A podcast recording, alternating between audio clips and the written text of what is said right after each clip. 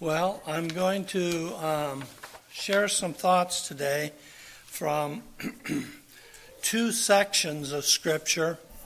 Um, one of them is from Jeremiah chapter 17, and there's going to be four verses there. So if you turn there, and then also the primary text will be Psalm 1, which is six verses.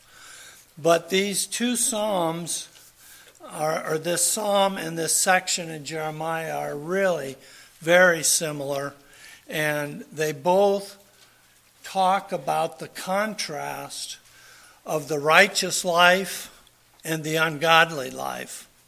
And it, it just shows the difference, how, how different they are.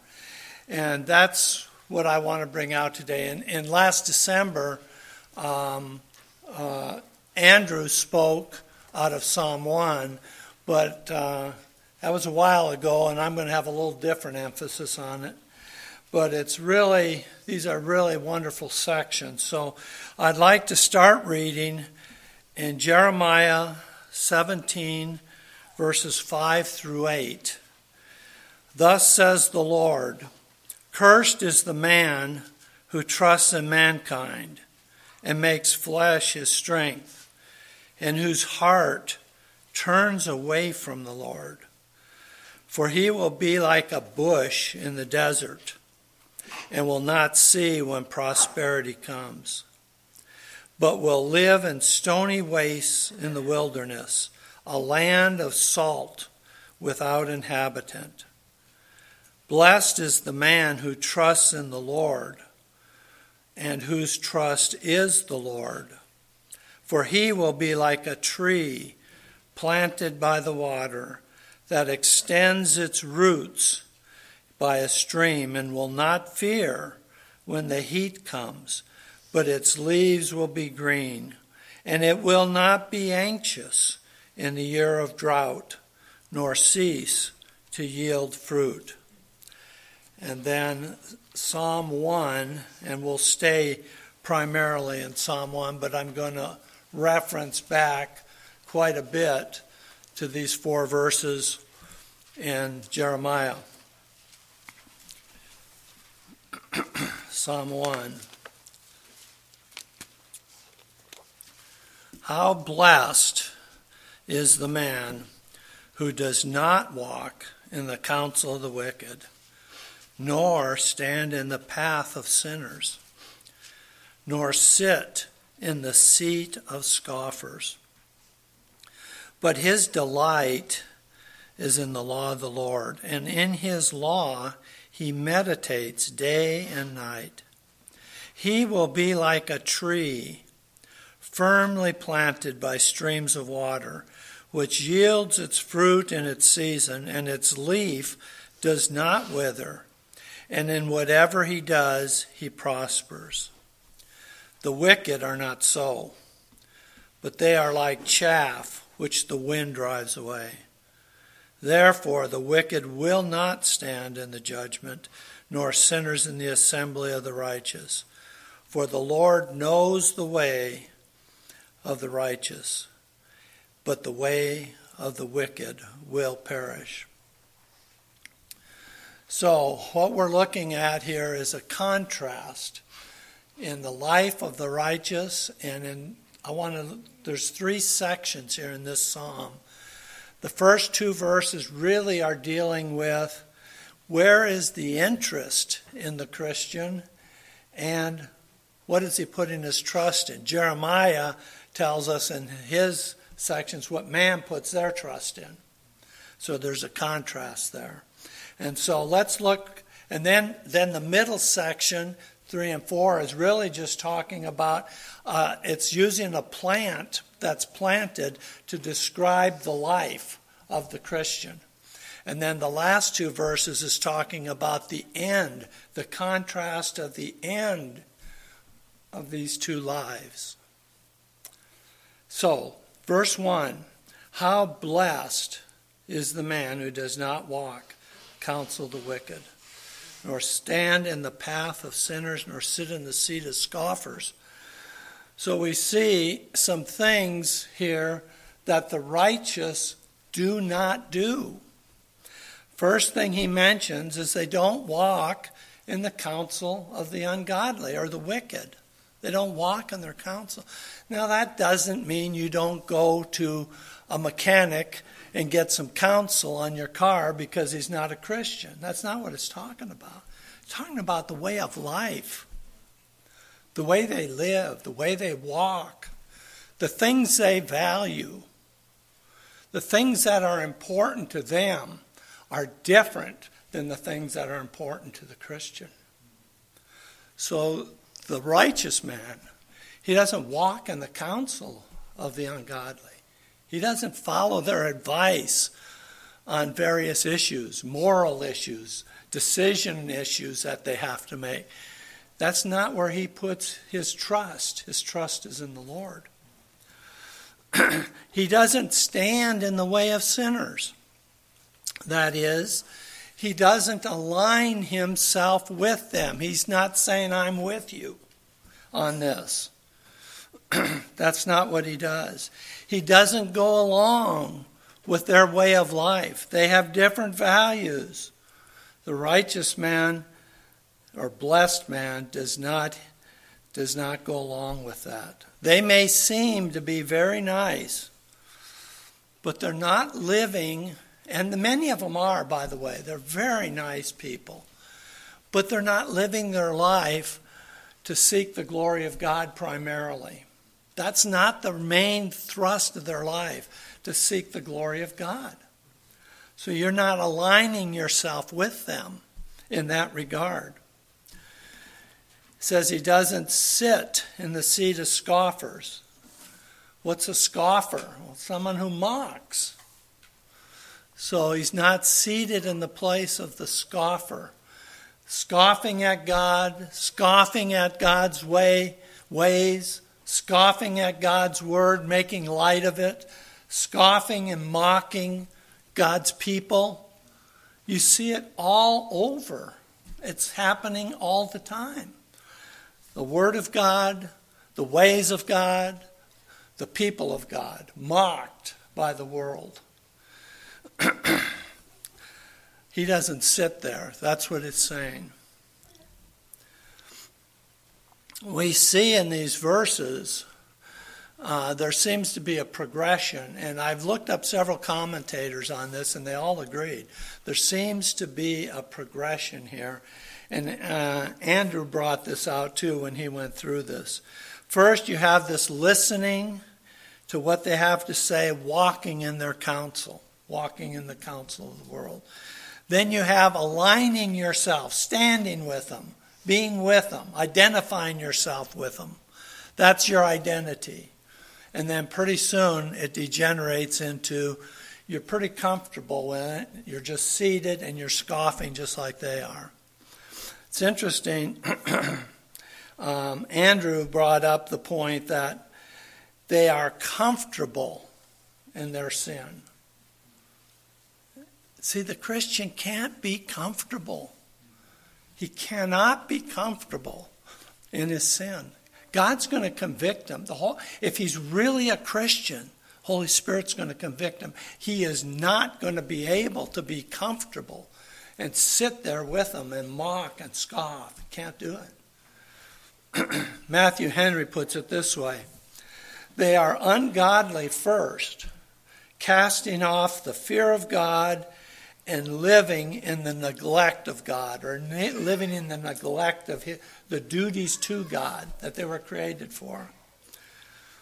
Then he says, they come out to be sinners and they break out open rebellion against God. And then he says this little phrase because they've neglected the things of God, they've neglected God, neglected any interest in God omitted that in their life, omissions lead to commissions. And he says, and pretty soon they're sinning, and then they're scoffing, disrespectful to everything about God, religion, make light of sin.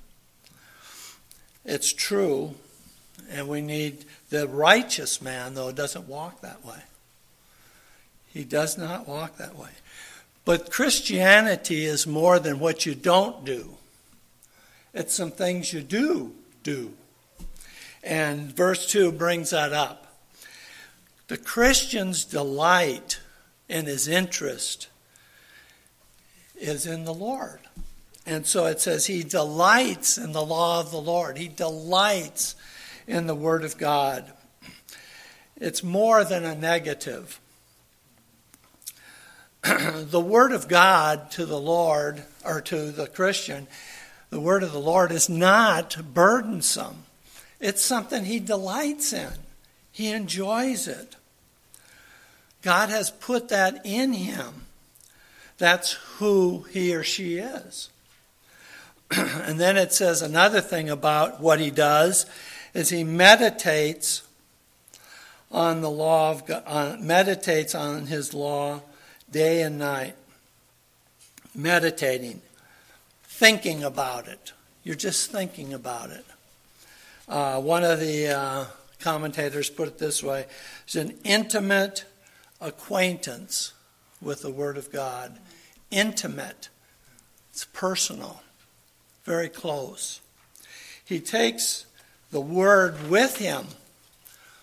Whenever he goes, he takes it with him. He doesn't just read it, lay it down, and go live his life. No, he takes it with him. He ponders it. He thinks about it. it's like for the Christian, the Word of God is like a road map. It's, it's a road map to life. So when you get lost, you're not certain about something, what do you do? You turn to the Word of God. It accompanies him wherever he goes, whether he's at the job, school, at home, at church, wherever he goes, it accompanies him. He's meditating, you see, he's taking it in.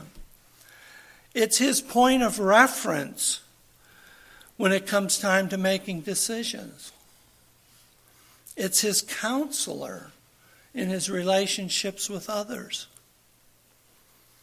It's his comforter in very difficult times. It's where he finds comfort when there's real trials and difficulties. He delights in it. That's what the scripture said. He delights in it. Here's another thing Matthew Henry said about this. Thought was really good. Because a godly man submits to the guidance of the Word of God, that's what keeps him out of the way of the ungodly and fortifies him against temptation. You know, a person who's trusting in, obeying the Word of God, as um, I think it was John Newton in Amazing Grace through many dangers, toils, and snares I have already come. Through many dangers, toils, and snares. For the Christian, there's been many dangers that have been avoided because you've obeyed the Word of God. There's been many temptations that have been averted because you simply obeyed what God said. And you weren't led down a path that would lead to temptation and sin and ultimately destroy you because he listened to the word of God. Psalm 17:4 says the same thing. By the word of your lips I have kept from the paths of the violence. By the word of the Lord's lips, his word, he's kept from the path of the violence. Lord keeps him keeps him off that path. This is what Jeremiah 17 7 says about that man. Blessed is the man who trusts in the Lord and whose trust is the Lord. His trust is in God, it's in the Lord. You know, it is one thing to say, I'm trusting God. It's a totally different thing to say, I trust God. I am trusting in God, but I trust God. In other words, I work it out daily. I trust what God says about things. I trust that. He's faithful, He's true. I trust Him in these situations of my life. I trust Him. It may be extremely difficult time, but I know I can trust God. I can submit to God, commit my way to the Lord, and trust Him that He's going to direct me, even if it's in a difficult time.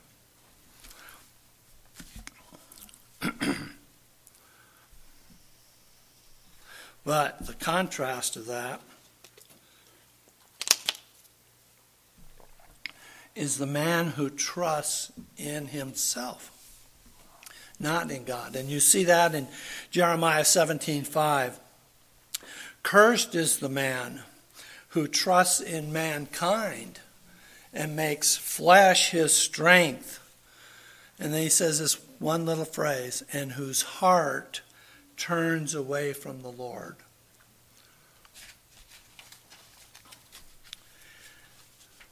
Lost world is trusting in themselves or some other mankind, something in the flesh. That's where they're putting their trust. You can guarantee it. That's where their trust is. Many people, it's in themselves, their own self righteousness. That's where their trust is. but this is a frightening thing to think.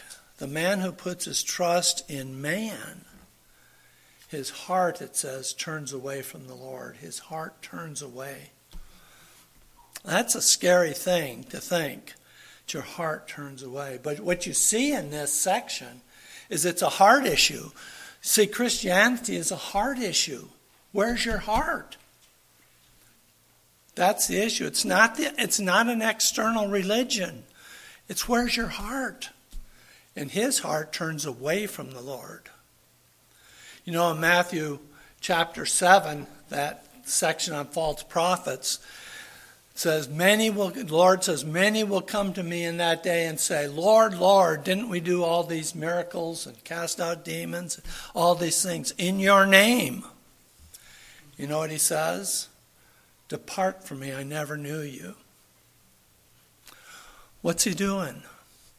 They've turned their heart from him He's turned his face from them, turned away from them. That's a scary place to be when it comes time to stand before God, to have God turn his eyes away from you. So it's a warning. It's a warning to those that are not trusting in the Lord, but trusting in something else. Well, then we get down to verses 3 and 4, which is really the thing I really want you to get a hold of here because this is such an encouragement. It's meant to be an encouragement to the believer. God is making some incredible promises here if you're a Christian. let's read let's read verse 3 and then Jeremiah 17:8 I'll read to you. He will be like a tree firmly planted by streams of water, which yields its fruit in its season, and its leaf does not wither. And in whatever he does, he prospers. For he will be like a tree. This is Jeremiah 17:8. He will be like a tree planted by the water that extends its roots by a stream and will not fear when the heat comes. But its leaves will be green, and it will not be anxious when the drought comes, nor cease to yield fruit. so, this is you if you're a Christian. This is what the Lord's saying to you if you're a Christian. The blessed person, the blessed man, is described as a tree planted a tree planted. It's not just some old tree, some wild tree. It's been planted. Who's it been planted by? Been planted by the Lord. it's a one. It's a tree that's been chosen and planted by the Lord. You see this thought come out in um, song we sing often. uh, Isaiah 61 3. So they will be called oaks of righteousness, the planting of the Lord, that he may be glorified. So God has, if you're a Christian, God's planted you. Notice where He's planted you. He's planted you by streams of water. You know, whenever we uh, we go out there quite often to Arizona to see relatives, but when you're driving through these vast areas of a lot of flat land and desert, um, you'll just see a lot of just scrubby brush and a lot of sand. But off in the distance, sometimes you can see this green, and it's trees. And as you approach those trees, that green, you begin to realize there's a stream of water running there. We have to cross when we go uh, in New Mexico, we have to cross the Rio Grande in one section. And you'll see that Rio Grande Valley, it's just, there's all kinds of growth. But the desert above it is just bleak barren. well, you're planted by water. You're planted by streams of water by the Lord, and He's made a promise. He said, You will be fruitful. This tree is going to yield fruit in its season. That's an amazing thing. There's a promise that if you're a Christian, every Christian, is going to bear fruit. Sometimes it doesn't seem like it, but he is. And he promises, uh, when he describes this bearing of fruit, Jeremiah says that this tree extends its roots deep into the ground.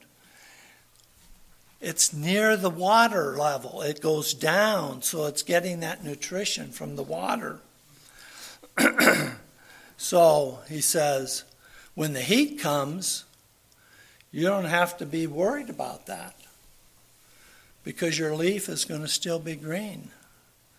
That's what Jeremiah says. Not worrying about that.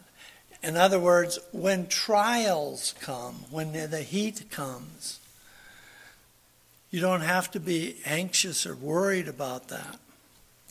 That's what he's bringing out.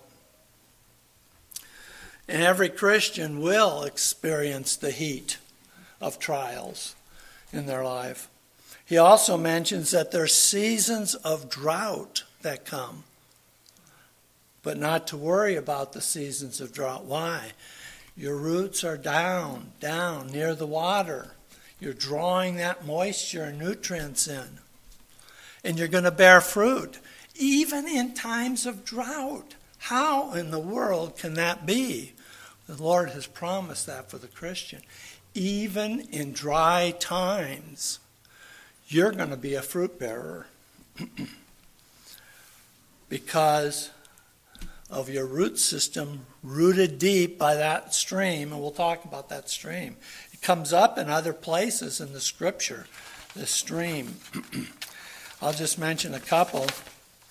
In uh, Psalm 46, it's, we've sung this before. There is a river whose streams make glad the city of God, his, the holy dwelling place of the Most High. God is in the midst of her. She will not be moved. God will help her when the morning dawns.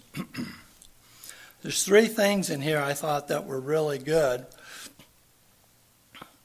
There is a river whose streams make glad the city of God. the holy dwelling place. Where does God dwell? Does he dwell in a holy dwelling place? Where does God dwell? Dwells in the heart of every believer. And see, this, those streams make his heart just rejoice because there's some things that are point I'll mention here. God is in the midst of the believer. God is there. And He's not just there, it says, God is in the midst of her and she will not be moved. He will help her when the morning dawns. So you've got this picture of God in the midst, helping, helping the believer, and stability. She won't be moved. There's stability in the Christian's life. You think about the world, how many people you see that there's may outwardly look good, but there's, there's, they're unstable in their life. Lives unstable. Then Ezekiel has a wonderful section. I'm not going to read you the whole thing. It's in Ezekiel 47, but verse 12. This is worth reading. this is a vision that Ezekiel has of the stream running from the temple. It's described this way in verse 12 By the river on its banks on one side and on the other will grow all kinds of trees for food. Their leaves will not wither, and their fruit will not fail. Sound like a familiar strand here. they will bear every month because their water flows from the sanctuary, and their fruit will be for food and their leaves for, uh, for healing.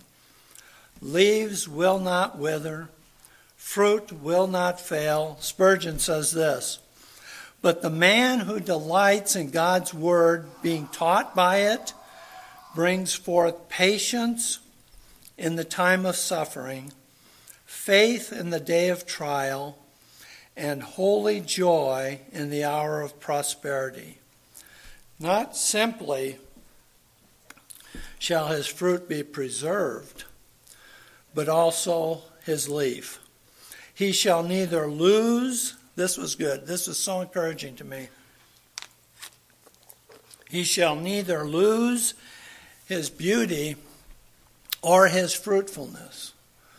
Now, I want to tell you something because being as I am the oldest member in this group here, um, it is encouraging that the Lord says, You will bear fruit even in your old age.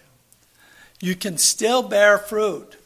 You may not look as good as you once did, but there's an inner beauty. He's talking, not talking about externals here.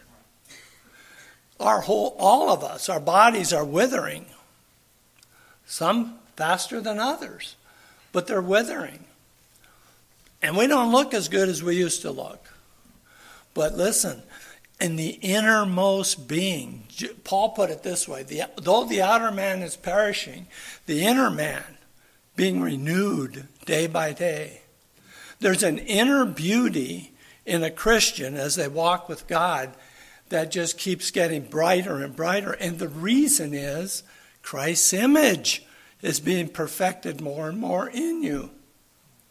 So it's wonderful. It's a wonderful picture. um, they will bear every month because bear fruit every month because the water flows from the sanctuary.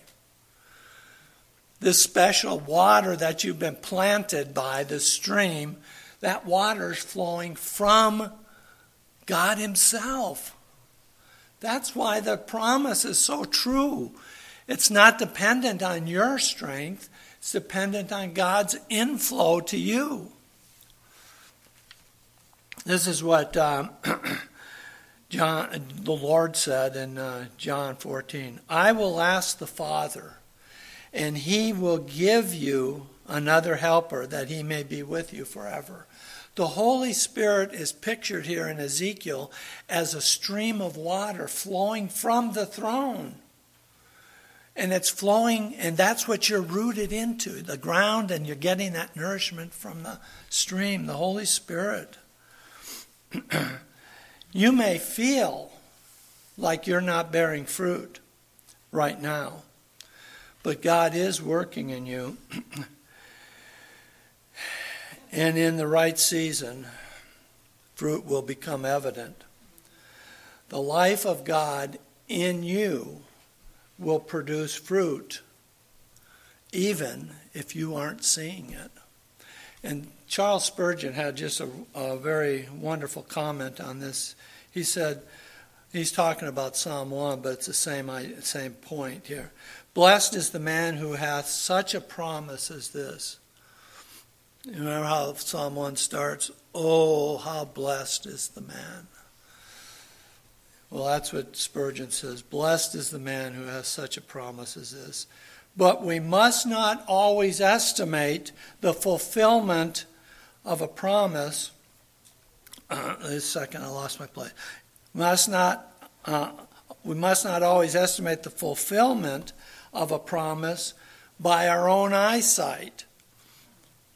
I mean, you can't see it sometimes because you're in a trial. You're going through a dark time, depression, trials in your family, and it's hard to see clearly when you're in that state. So he says, don't estimate the fulfillment of the promise by what you see. For though we know our interest in the promise, yeah, we've heard it, we know about it. Yet we are so tried and troubled that the sight sees the very reverse of the, what the promise tells. Now he says this, you have to think about this. Our worst things are often our best things. Now he's talking about your perceived worst things. Our worst things are often the best things.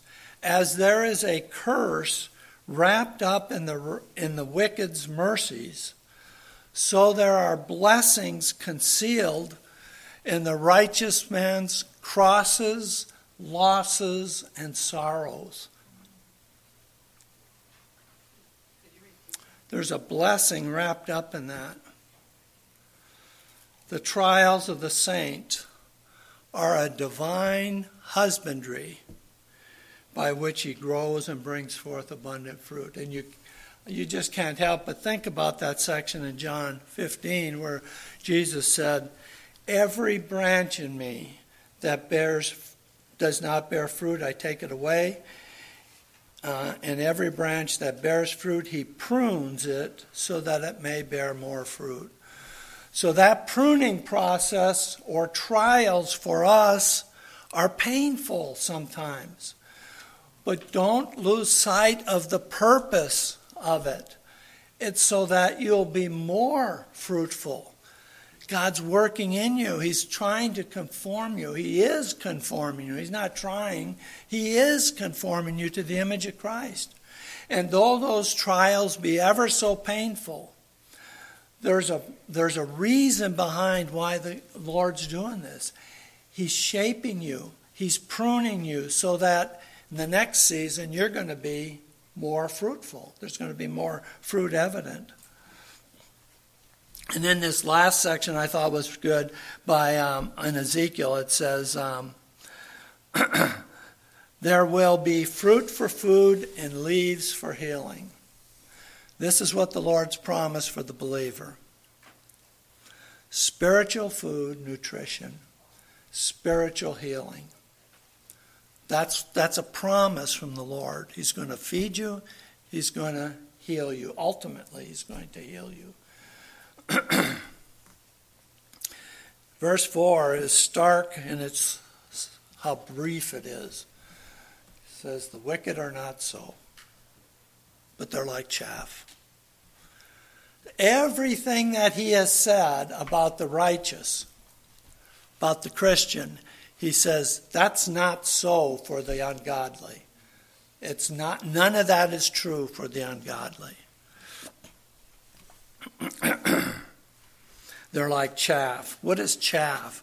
It's waste off of the crop. It's worthless. It's burned. It's thrown out.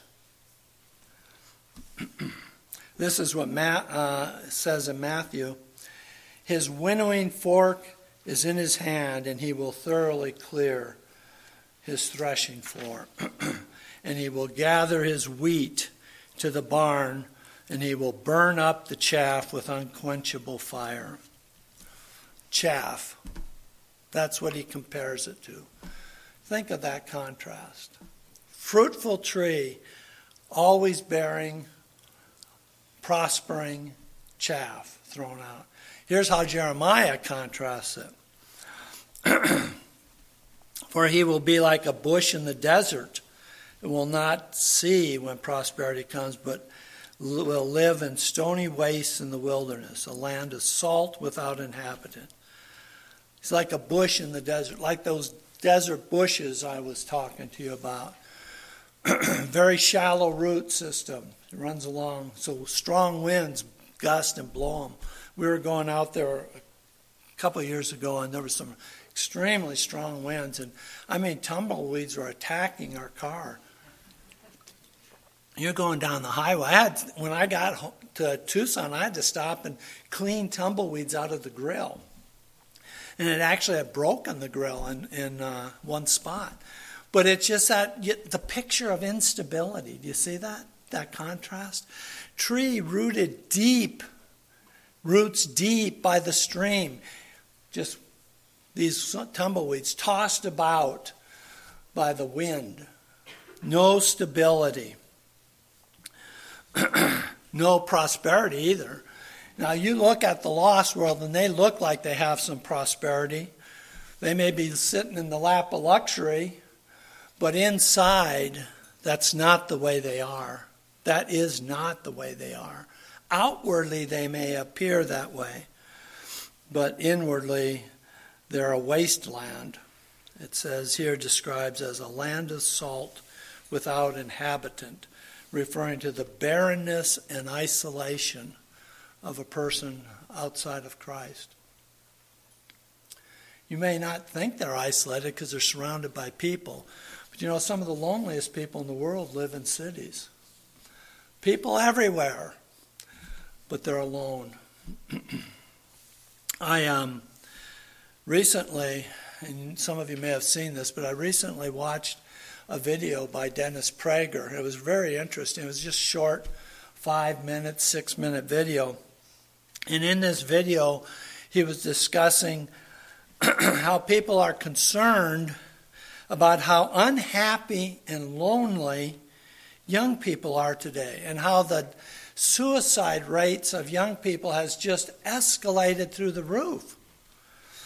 And um, so he lists some reasons why, I, am not putting all of them, but he lists some reasons why some of the experts feel that's true, and some of these I'm sure are true to some extent. he they listed drugs, so substance abuse, um, social media, because although you're out there all the time, are you developing meaningful relationships? Or are you just on the social media spouting things off? but that was one of the things they listed. Here's one that I know is real anxiety about the future, about the future of the world, about the future of your life college students, that's, that's a really big one when you graduate. What am I going to do? And especially if the job market's not there. Um, so that was another thing he mentioned. And then he mentioned loneliness. That's something that the people, the experts said, is really a factor in this suicide. and the video cites lack of values and meaning for the main reason. Lack of values and meaning. Now, where do you get values and meaning? You get it from God. But if you've excluded God out of everything, God's irrelevant then what you have is you have young people growing up with no sense of where do you get your what do you have where do you get meaning you we need to realize you were created by God for God That's, that's it. You were created by God, and God has a purpose for that. You were created for Him. And as long as you are trying to, the very thing you're created for, you're trying to get rid of, you're not going to have value and meaning. You're going to see futility and hopelessness, which leads to the logical conclusion of that is suicide. What, what am I here for? What does it matter?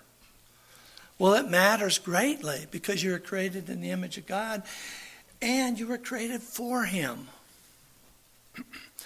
You can see how this just fits in with what Jeremiah says that they're barren wasteland when it comes to that. Well, then, I need to wrap this up, but the psalmist contrasts the end of the righteous and the end of the wicked. Verse 5 in Psalm 1 Therefore, the wicked will not stand in judgment, nor sinners in the assembly of the righteous.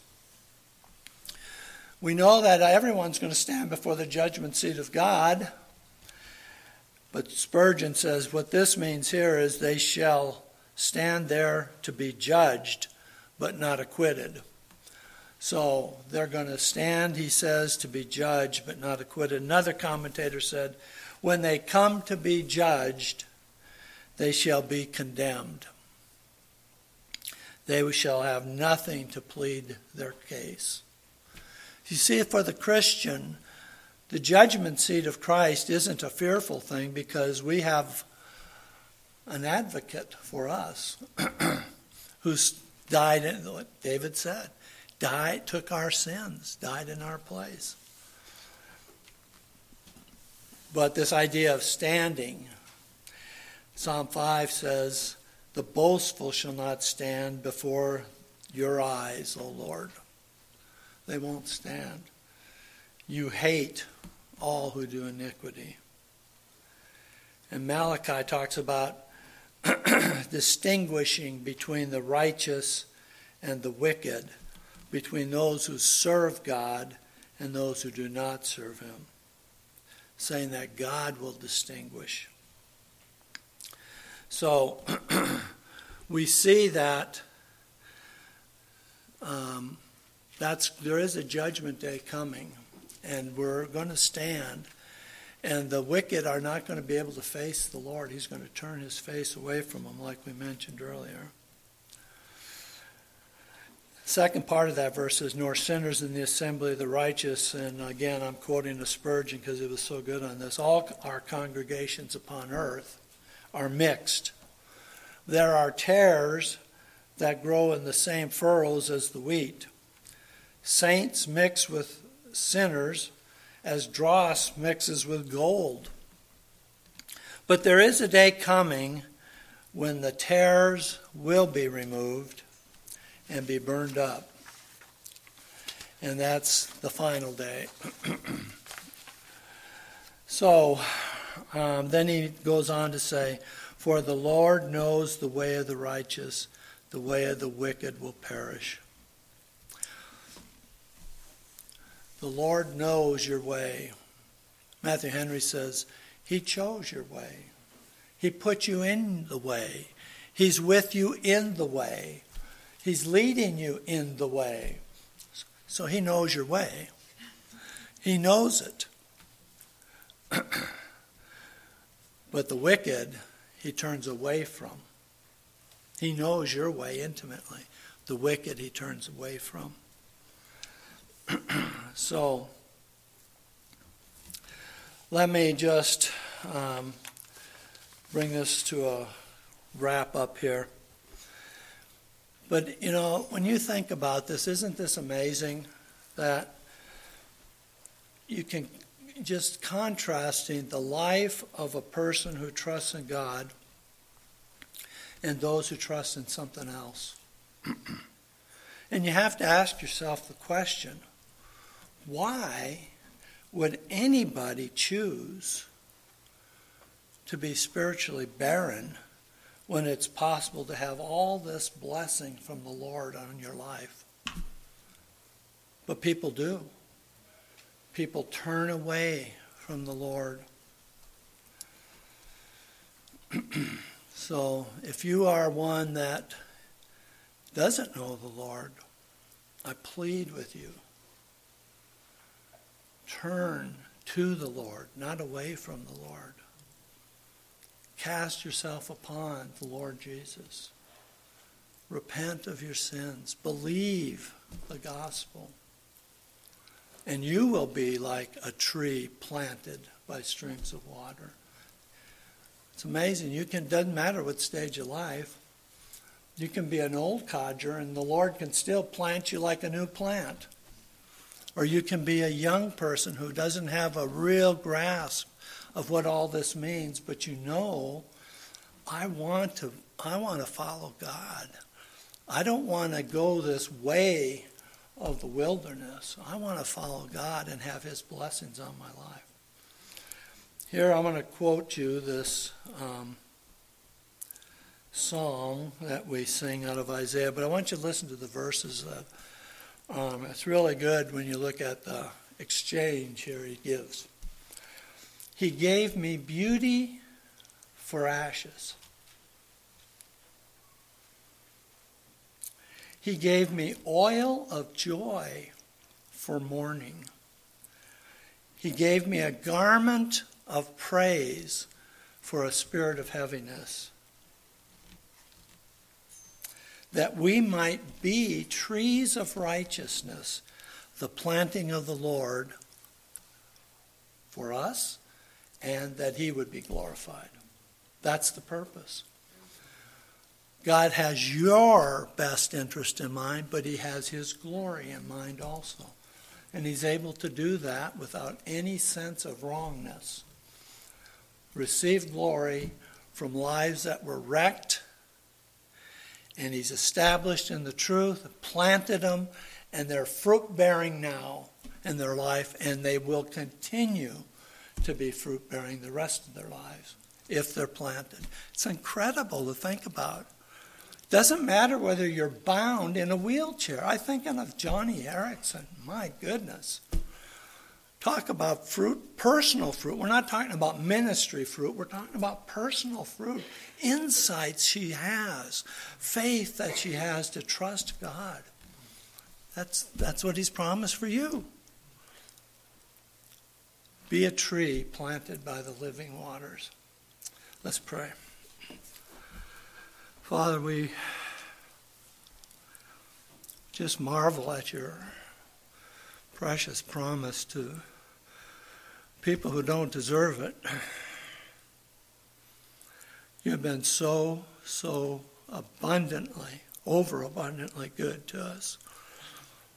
These promises of fruitfulness when we're going through hard times, promise of the drought isn't going to affect the fruit that you're going to bring forth in the life. It's all about you, Lord. It's you flow, your Holy Spirit flowing through us and producing fruit in us to conform us to look more like you. In the inner man being transformed day by day and renewed. Help us, Lord, to rejoice in that, to really think upon you, think about what you've promised for us. We want to confess we love you today. We ask that you would increase our love for you, our fervency for you, our desire to delight more in your word and feed on you. Help us. Pray in Christ's name. Amen.